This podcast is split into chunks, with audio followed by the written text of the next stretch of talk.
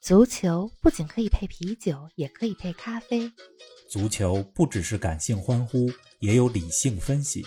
足球不只有皇马、巴萨、梅西、C 罗，也有不为人知但值得歌颂的球队和球员。足球不只是九十分钟的体育比赛，可以贯通世间万象，纵横五洲四海。足球小世界，世界大球场，一杯咖啡的时间，陪你聊足球，但不止于足球。国际比赛日激战正酣，二零二二年卡塔尔世界杯预选赛正式打响。荷兰队首轮客场二比四输给了土耳其，给晋级之路挖下了一个大坑。人才济济，但却经常掉链子的荷兰足球，何时才能将才华变现？同样是在本周，传闻邻国比利时要与荷兰组建跨国联赛。假设两国赛事合并，荷比联赛是否能跻身欧洲五大联赛的行列呢？更多精彩内容尽在本期与下期足球咖啡馆。听众朋友们，大家好，欢迎来到新一期的足球咖啡馆。王老师你好，林子好，听众朋友们大家好。嗯上期节目咱们说到了北半球的春天来了，是的春暖花开。没错，你要说花的品种啊，我是非常喜欢郁金香的，嗯 很难说是先喜欢上荷兰足球，还是先喜欢上是啊，不郁金香。这个郁金香呢，大家都知道是荷兰的国花嘛。没错，很多年前我在荷兰看到过荷兰的郁金香，非常反正看了那儿的郁金香以后，就觉得其他地方的郁金香和荷兰的不一样，就有了这种感受。是的，三月、四月正是郁金香开放的季节，嗯，但是没想到在足球世界里，郁金香又一次凋零了。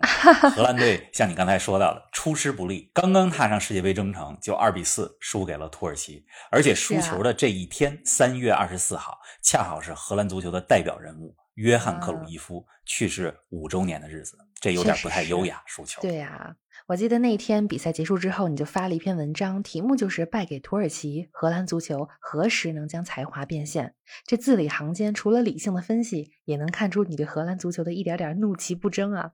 感兴趣的听众呢，可以关注我们的足球咖啡馆的微博，以及冯老师逢球必侃的微信公众号。另外呢，说到克鲁伊夫，让我想到咱们之前的节目里可是做过四期荷兰足球的专题呢。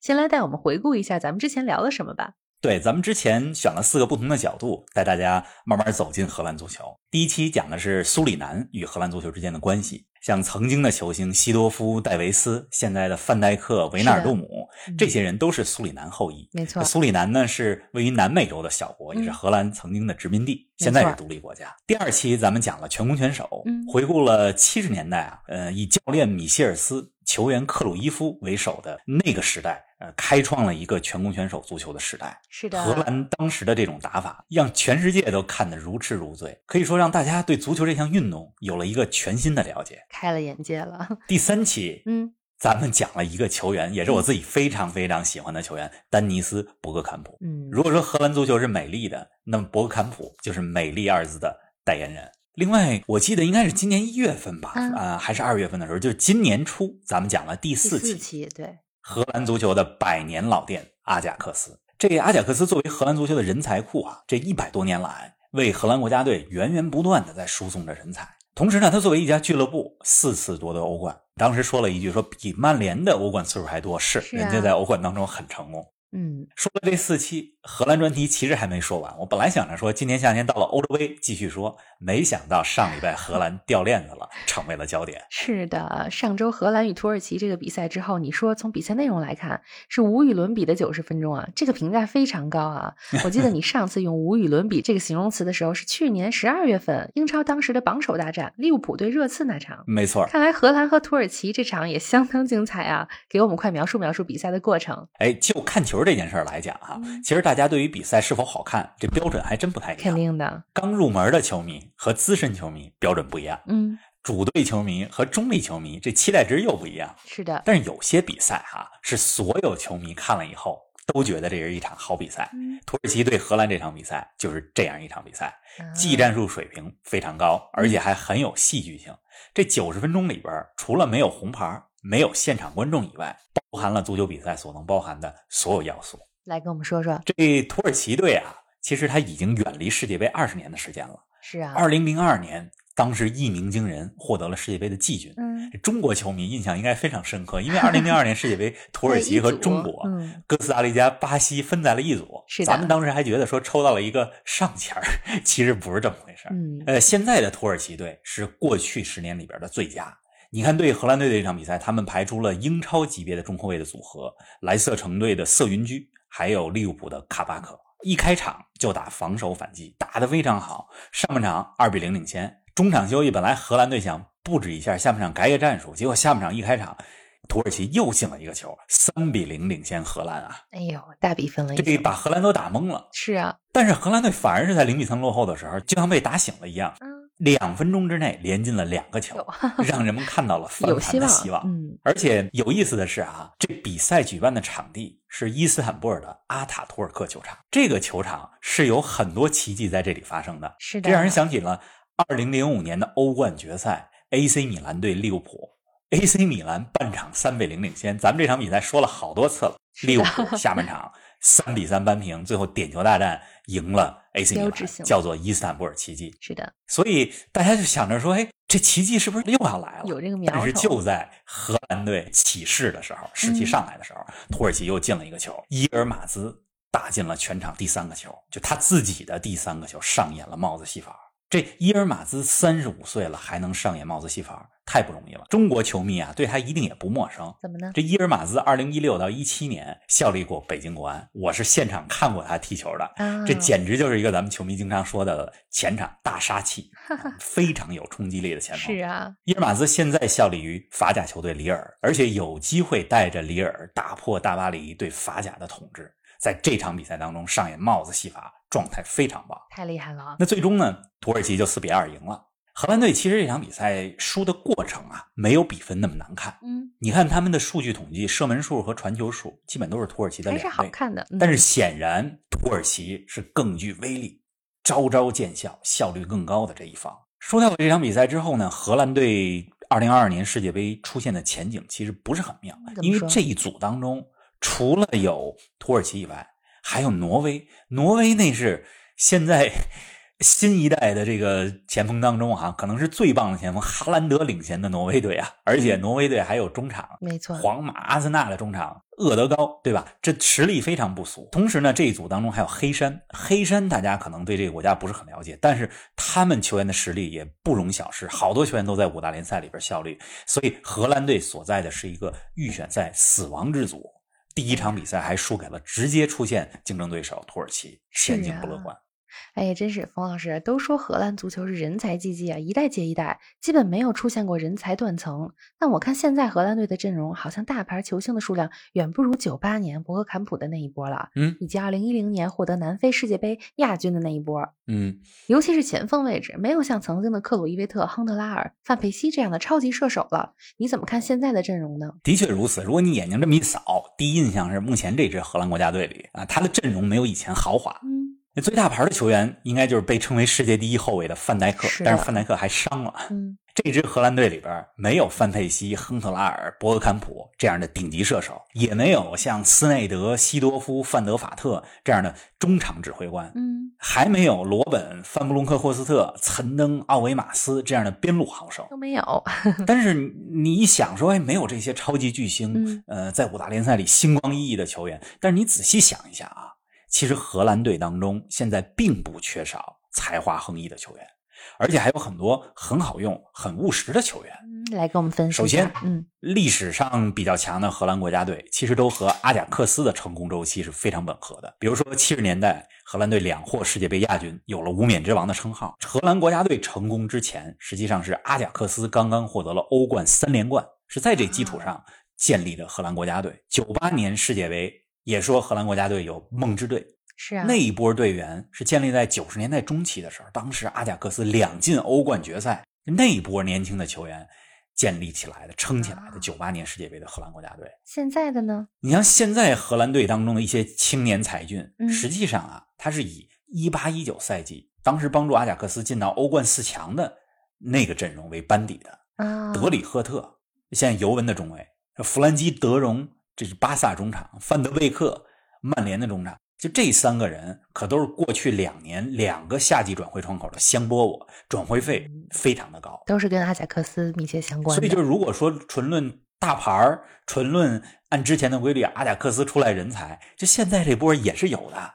然后咱们再来看锋线，刚才你也说了，锋线现在是没有巨星啊，确实是这样。甚至有人说，这个荷兰的锋线沦落到什么程度了呢？得让来自带引号的农民联赛、法甲联赛的孟菲斯德佩来撑起门面。